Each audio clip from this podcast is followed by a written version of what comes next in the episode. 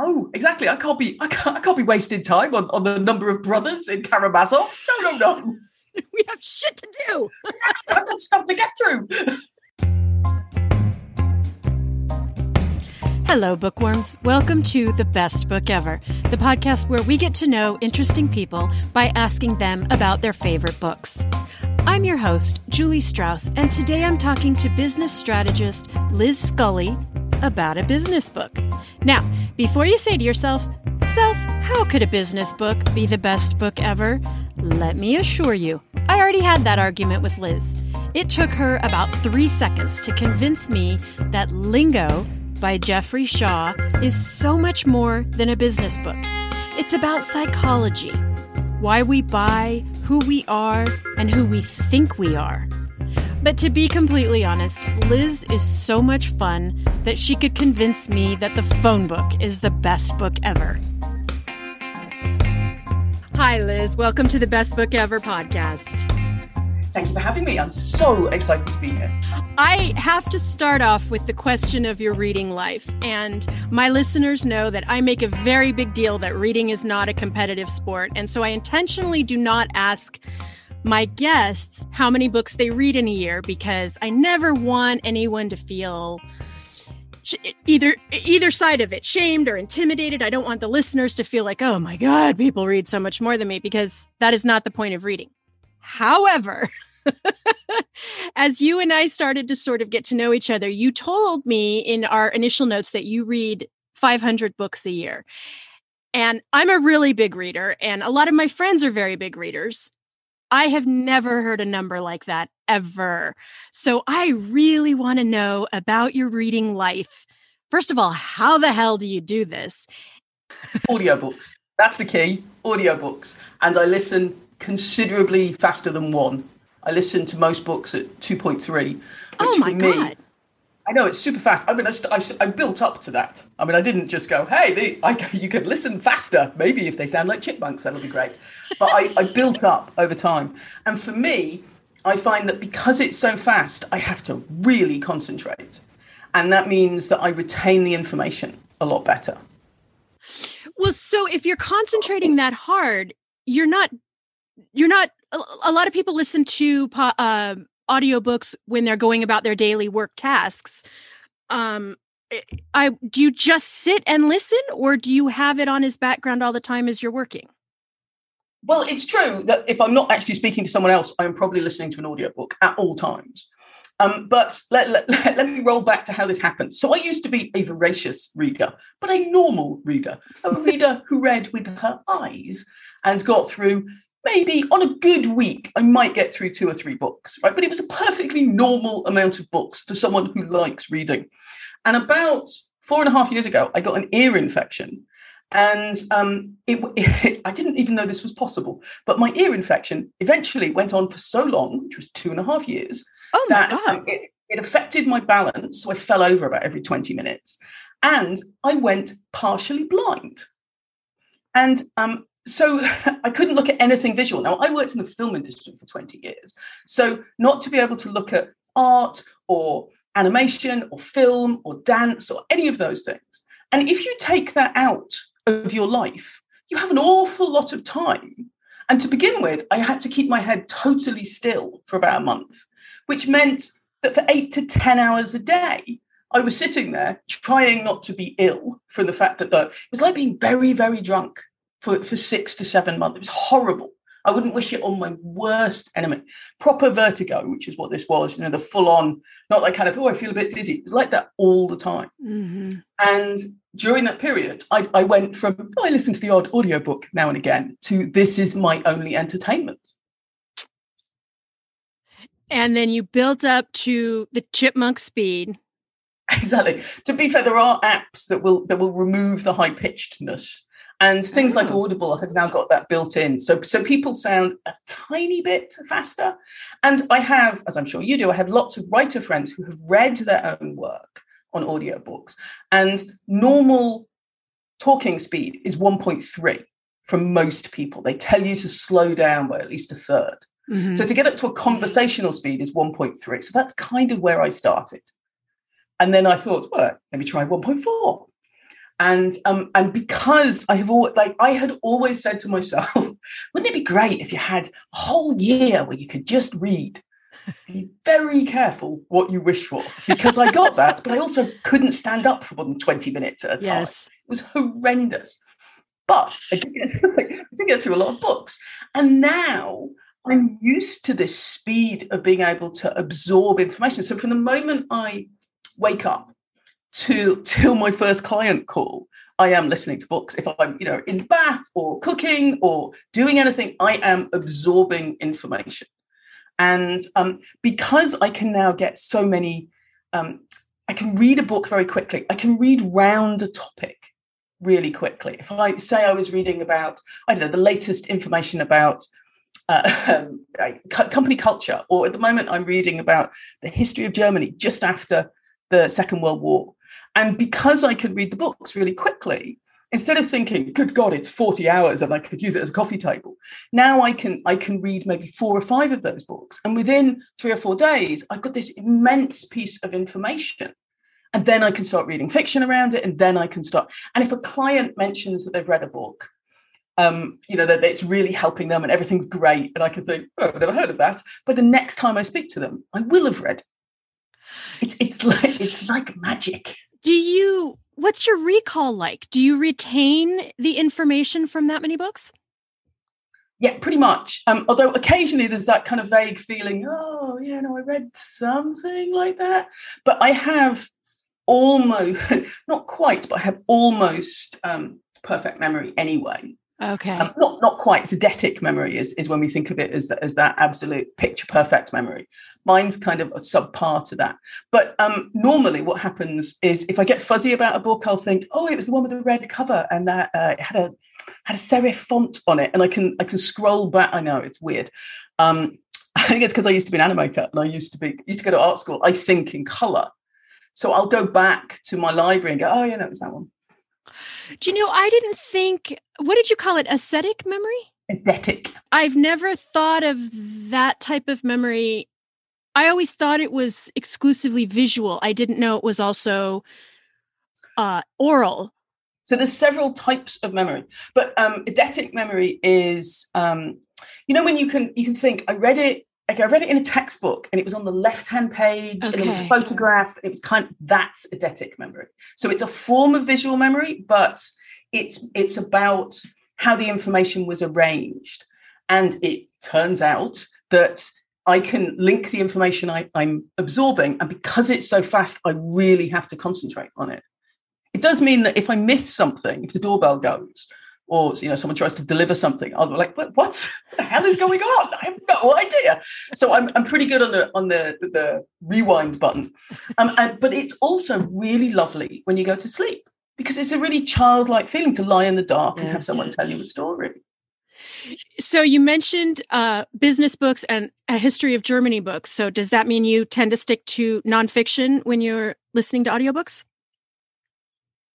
um, no, that's that's just this week, really. Oh, to be honest, I just happened to be on a history of Germany book um, book kick. But I read probably maybe sixty percent fiction books, um, business books, lots of lots of history books.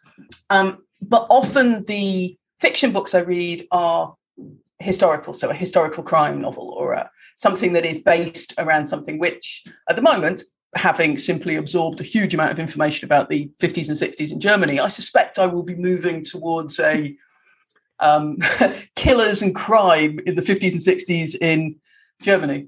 Hmm. And, oh, oh, you just got a good idea, didn't you? and so this is not for any particular research or anything. This is just you're completely a mood reader when it comes to that type of reading.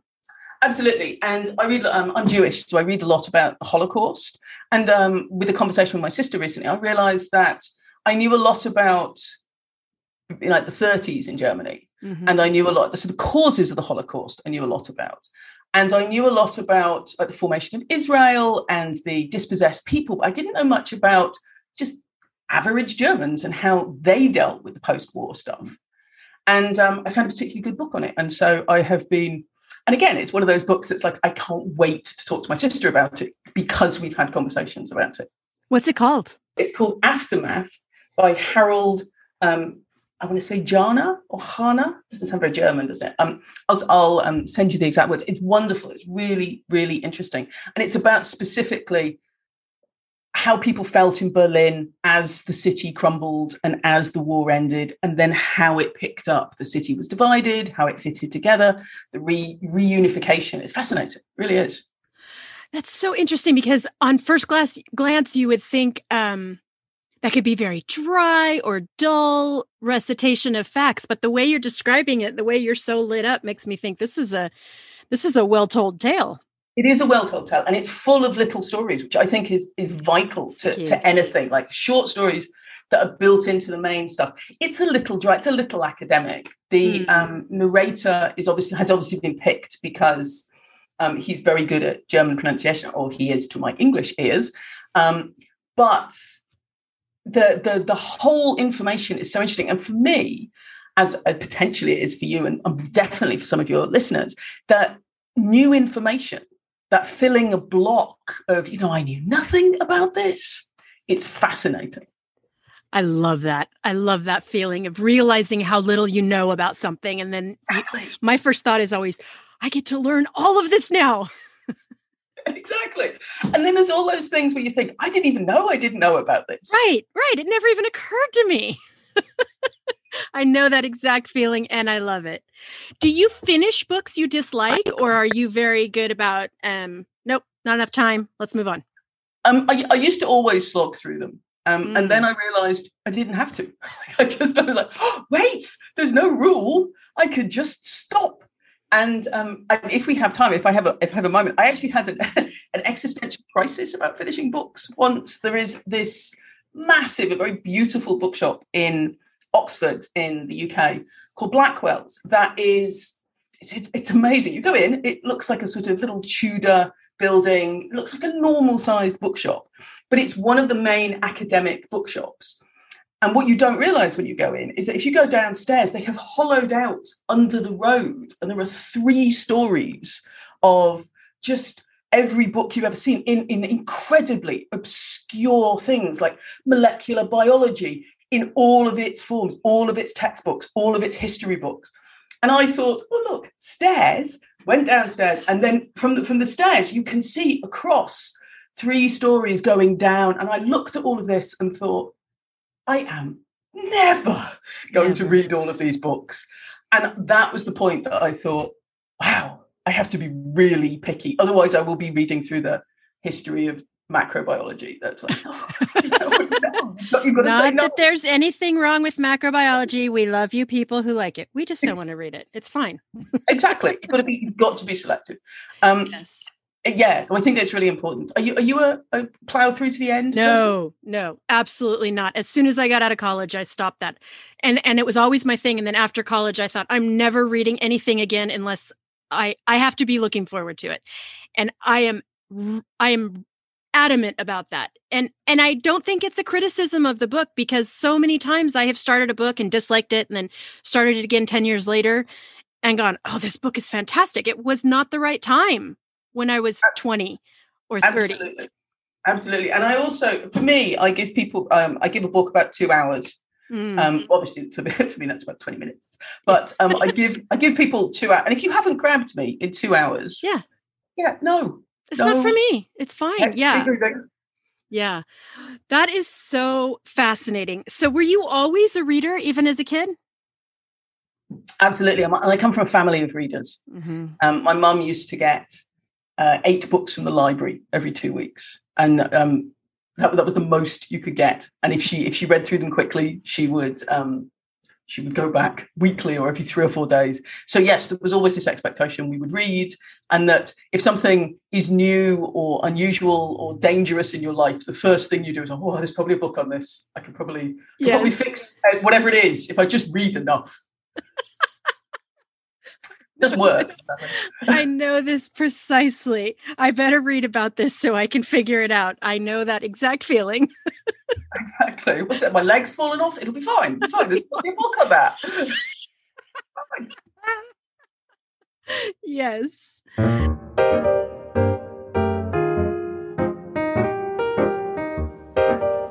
For more information on how to support this podcast, check out my Patreon. For about the cost of a latte, you can have access to all sorts of extra goodies. Every week, you'll get exclusive interview clips with my guests that are only available to patrons. I also send out advance notice of the books we discuss, curated reading lists, my monthly reading wrap ups, including the good, the bad, and the DNFs, and essays about the reading life. Go to patreon.com, that's P A T R E O N dot com slash best book ever to learn more about how you can help me keep the candles burning over here in my reading cave. Now, back to the show.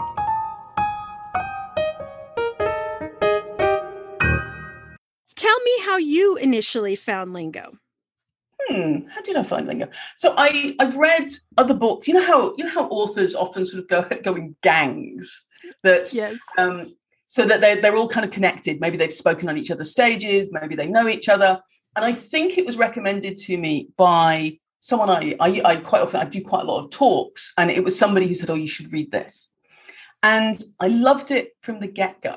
Jeffrey is a photographer, and he talks about how he improved his photography business by learning the lingo of his clients. And in my work, I'm a, I'm a business strategist. In my work, I spend a huge amount of time trying to convince people to find out more about their clients. The more you research, the more you understand people, the more you can help people feel seen and heard and empathized with, the more they will turn up and think, okay, this is the right place. I am in the right place. But also, you will um, ref- reflect away the people who aren't a good fit for you. And in entrepreneurial circles, there are an awful lot of books that talk about this, but they are very dry. And most of my clients, before we before we work together, they're like, "Oh, I don't like." It's called avatar research. I don't like avatar research. It's a pain. I'm not interested. And it's your ideal client, your ideal reader, your ideal listener. And I feel it, that's a, that's kind of a bit rude, frankly. Like if you if you are having the temerity to assume that someone else is going to be interested in what you do, you the very least thing you could do is be interested in what is going to interest them, attract the right people. And what I love about Lingo is he talks about don't just understand them in a kind of oh well, they're a 35 year old woman who's got uh, two degrees and uh, a small dog. You want to go a lot deeper than that. You want to really think about how they think about the brands and the things they buy. But although this is basically a business book the reason i wanted us to talk about it is i think it's just a psychology book. It's about how stories are told about how we attract the people into us how we make people feel welcome.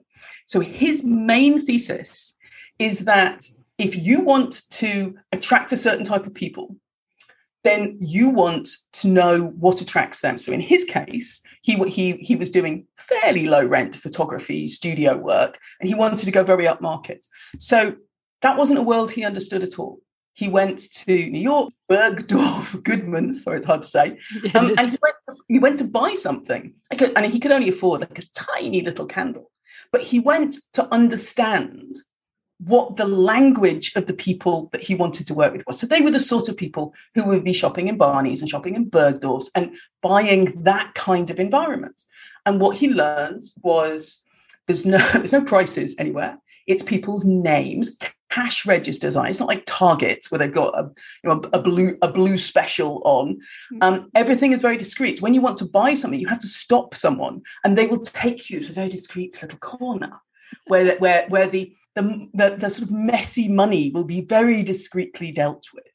So that kind of stuff. So we looked at that and thought, huh, my pricing, which was in his case was was very kind of 34.95 and he's like oh yeah that, that's not this these people aren't going to be drawn to that so he's retrofitting it but one of the things that really stuck in my mind about the book is he they asked him if he would like his tiny little candle gift wrapped now that alone says says something because they like most shops wouldn't necessarily do that. Here are you, the nasty little $16 but buy.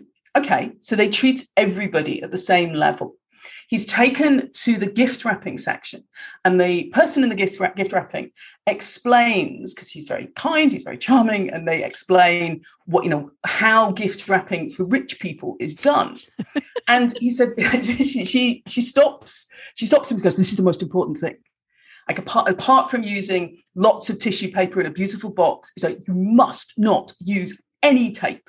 And he's like, "What now?"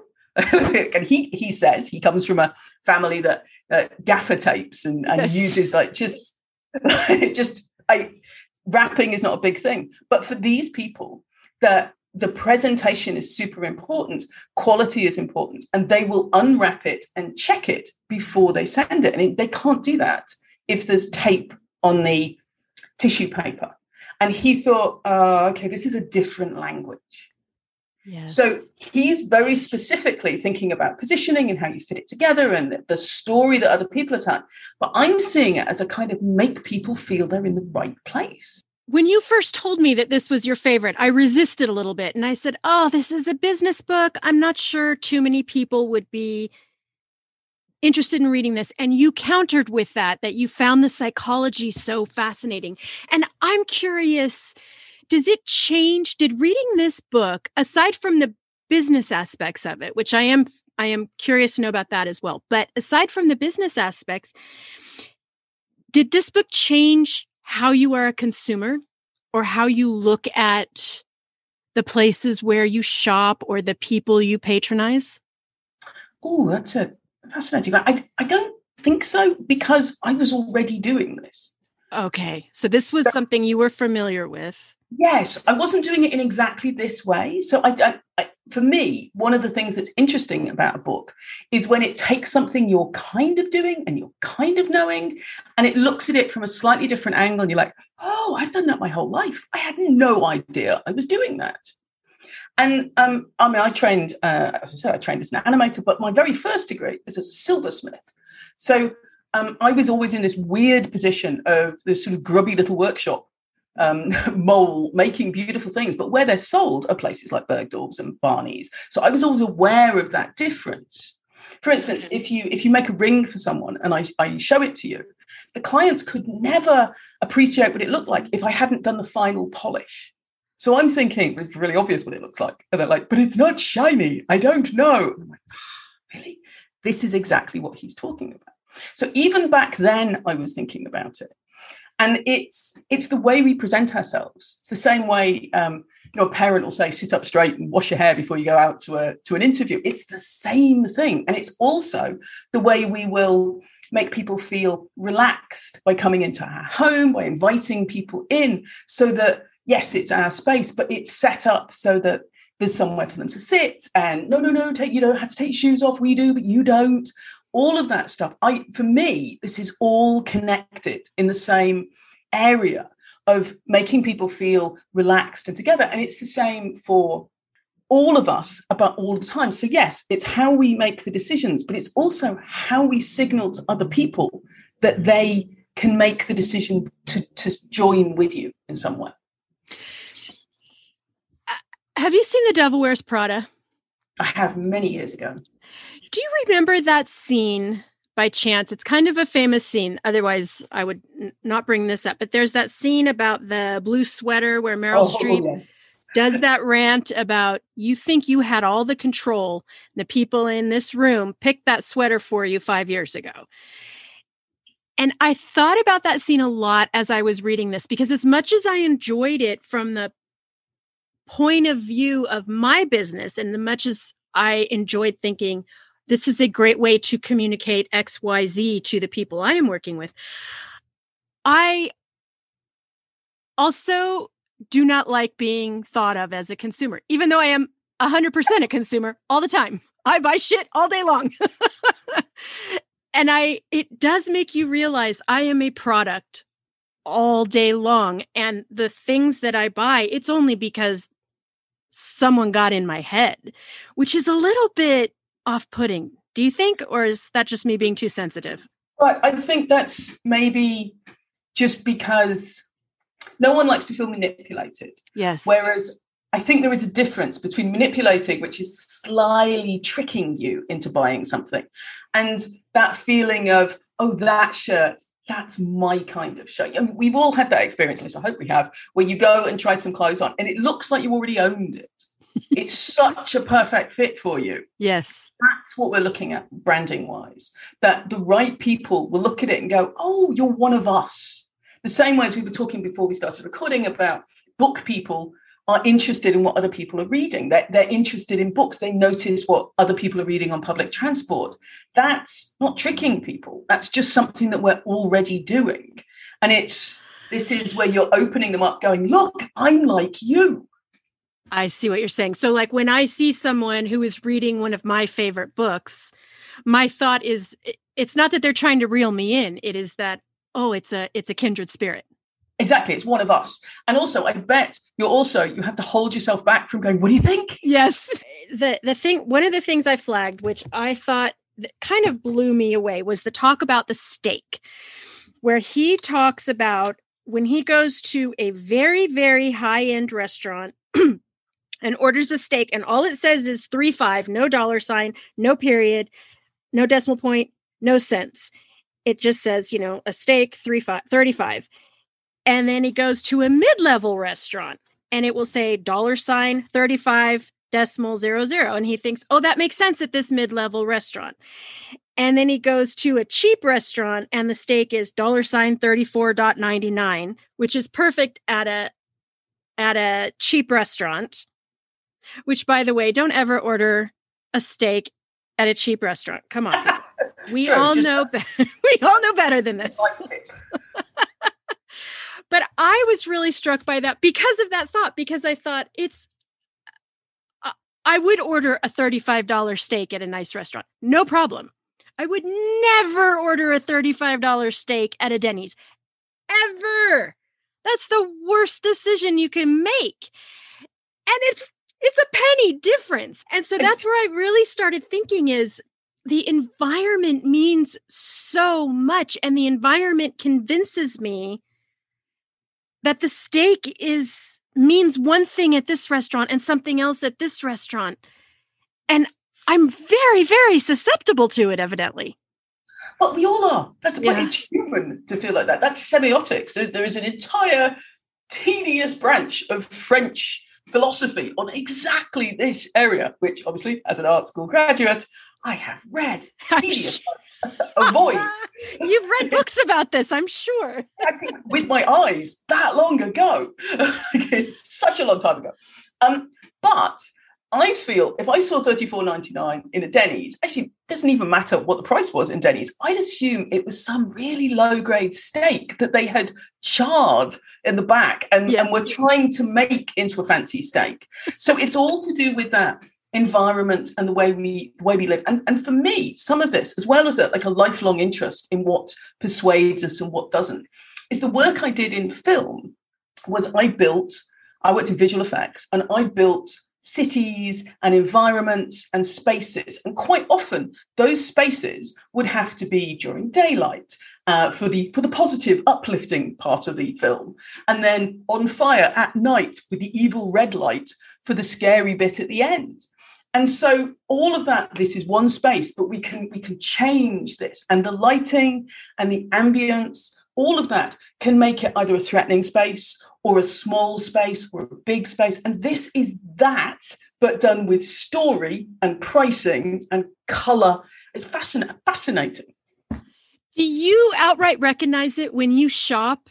Do you for example look at a candle and think oh, they're charging me $25 because that's what this store is. I'm going to go. Like, are you stepped back enough that you can really see them speaking the language to you? Sometimes it, it mm. depends mm. what they're selling me. With a candle, yes. With stationery, oh no, I'm all in. like at that point, I'm like, I don't care. It's beautiful. Sell me the thirty dollar yeah. pencil. I'm it fine. makes perfect sense. No, I 100 percent understand that.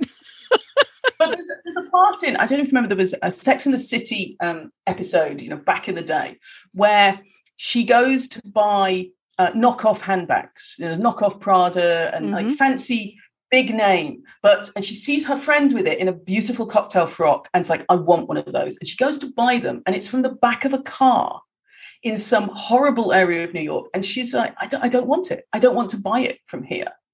And I've had that. I've gone to, say, TK Maxx or one of those equivalents. Uh, where, and I thought, no, if I'm going to spend a lot of money on a piece of designer stuff, I want to strut straight into Prada, think, I can't believe I'm doing this, plunk down my money and get all of the tissue paper in the nice bag and all that stuff.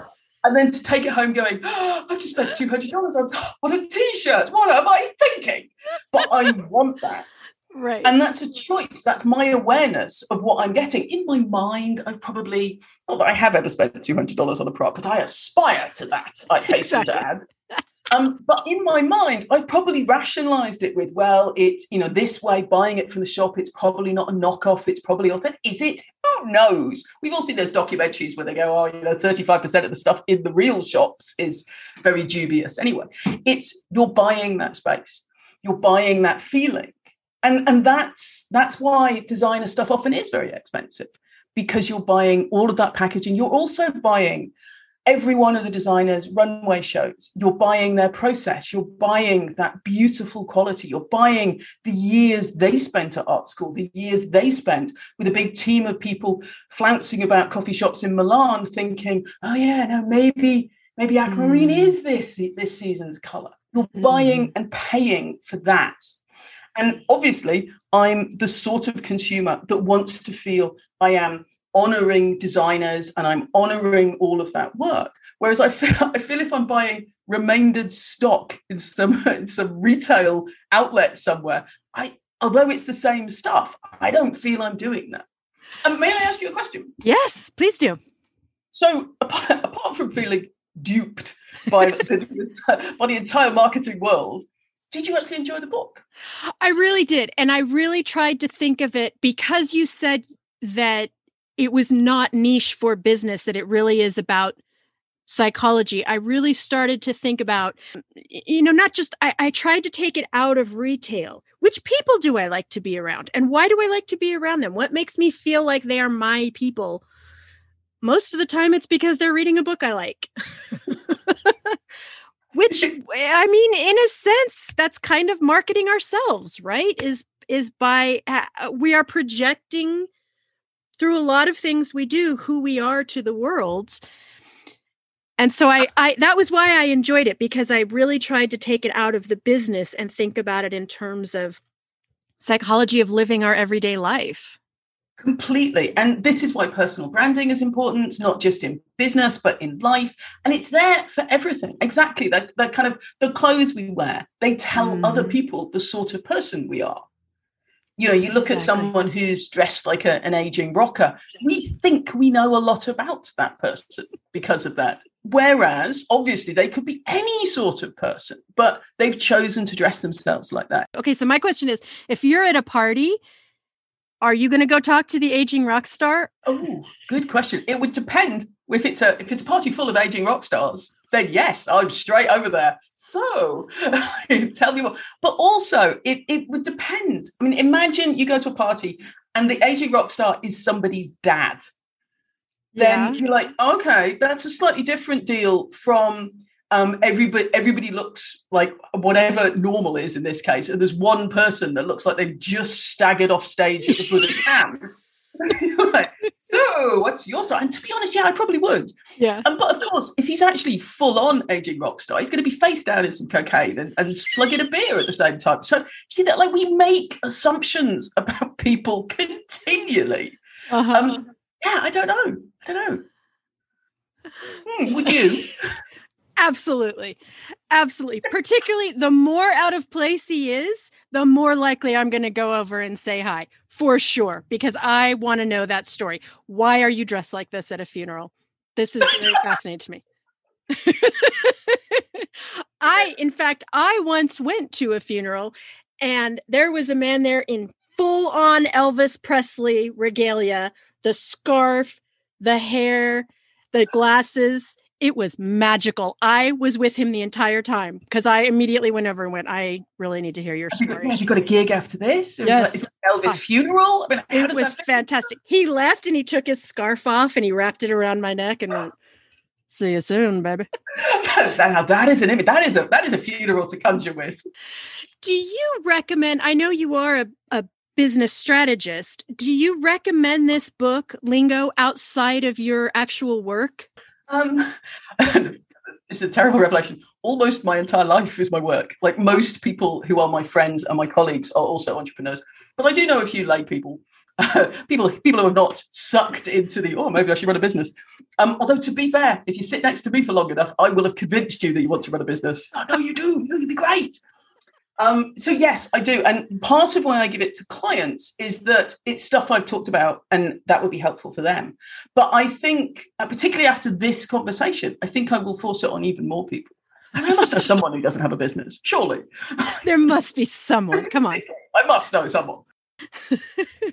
so tell me what you're reading right now.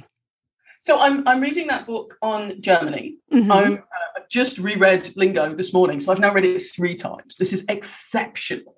Okay.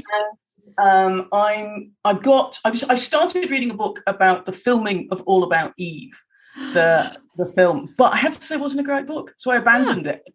I know I was very upset about the whole thing because I don't know about you, but I have books that that are just the next to read, and then there's ones that I sort of look forward to. They're, they're like dessert after a difficult book. And I had saved this book and I got about, I don't know, three or four chapters in and I'm like, this is rubbish. And I felt so outraged. Like I'd uh, for the whole thing. How dare they not be interested? That is rude. Are you are, are you reading it just because you're a fan of the movie? Uh, yes, exactly. Also, I'm, I'm, I'm writing I'm writing my first book actually, which is um, about um, the things things I learned in film that are useful for entrepreneurs. I'm, I'm normally reading a memoir, um, some kind of non-fiction business slash history book, and uh, a fiction book, but I haven't quite locked on to my next one. But Got it. What are, what are you reading? I am in the middle of a book called uh, Dear Edward by Ann Napolitano, which is normally the type of book where I would say, no, no, no, not for me, because it is about a plane crash with one survivor, a little boy. He was on the plane with his parents and brother, and everybody else died except this little boy. And so it's alternating chapters of the plane ride where we're getting to know all of the other passengers, which is unfair because this plane's going to crash pretty soon. It's very upsetting. And then the little boy, as he goes on with his life after the crash, and you know, he's obviously a mess. And and it is interestingly, I have never once listened to a book on higher speed because I normally can't stand that. But I my heart pounds so hard every time I listen to it at night, like when I'm doing my nighttime chores, and my heart is pounding, and I need to hear the end of this book. So I do have it on 1.5, which is brand new for me. I've never done that before, but I have to get to the end of this book but I also don't want to get to the end of it because it is going to be terrible. I love that feeling of, of wanting to know, but but being sad when it's finished as well. Yes. That's the just best feeling. Interesting. I, I've been um this last year I've been reading Anthony Trollope for the first time. Mm-hmm. So I worked through the Barsetshire stuff and now I'm on the political novels. Um, which again i would never i'm dyslexic i would never have been able to read them with my eyes like the traditional way of reading but now i like 23 hours for me that's 10 i can get through that's that's two days reading that's not a problem um and I, know it's the wrong way to think about it but it means that i've absorbed a whole bunch of the great victorian novels yes. in ways that i've, I've read well, maybe a third of dickens in the last few years as well the same thing i've, I've read one dickens up until I lost my sight. Um, but also my sight is fine now, I should say. Like I, I can I can see totally fine. Everything is great. The thing that's continued is this listening to books. Um, and that's lovely. And for me, I'm the same. I, I kind of takes a while to sink into a big Victorian novel for me. Mm. But once you're in there, I can kind of keep going. So it's like it's like I don't know marathon running or going to the gym every day. And I'm like, right, that's it. I can do another. I'm fine. But when I haven't done one for ages, I'm like, oh, really? what do you, do you ever pick up a paper book anymore or is that are those too slow for you I do. Yeah, exactly. I do, but um, I can't. Sp- I can't speed up the internal reading voice in my own head. Yes, that's stuck at you know one to one, and it's quite tedious. So I will only read um, the books that I absolutely can't get on audiobook.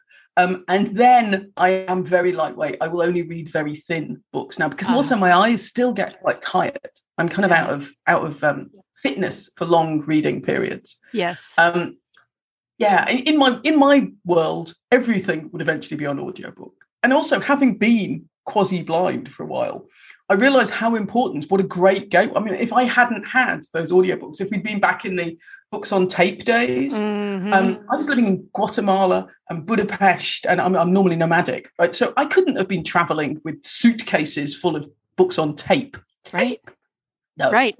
I remember getting those from the library, those big folded plastic things, and it would have 15 cassette tapes inside. And yeah, absolutely. I remember trying to get through um, Swann's Way, the rem- from the Rem- Remembrance of Things Past, and it was something like 27 tapes. 27 no i mean it was just I mean, logistically it was quite a lot and occasionally you'd turn something i really had to turn over tapes yes. you'd turn something over and think hang on I was yes. on chapter 17. What, like, what's, what's happened? I'm the wrong, horrible.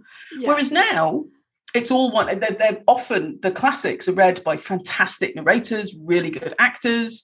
Um, so for me, it's helped me get through stuff I would never have been able to attempt. I feel like a little pony that's that's doing like massive show jumps where before I would have just been trotting along reading, you know, much more simple stuff. Yeah, there's something about audio that makes books that we think and it's weird that we think books are intimidating anyway. They're just words. Like i don't know why certain books frighten me. It's what's it going to do? Stab me? No it's a book. But for some reason i look and you at can stop as well yes. if you don't like it. But i look at anna karenina and i think that is too hard for me which is a crazy thing to think. But there's something about audio that it, it, it's it's someone telling you a story and I don't know what it does to my brain, but it makes me feel like I'm not the one figuring this out. Someone who has figured it out is now telling me the story. And it removes a level for me. I don't know if you have that experience. Absolutely. And also, of course, the, the performance of the of the actor who is is reading it makes all the difference. But um, I don't know whether it's because of my dyslexia or whether it's like simple user error. I have difficulty sometimes remembering names. Mm-hmm. So in crime fiction, it can be difficult. I'm like, what? Who?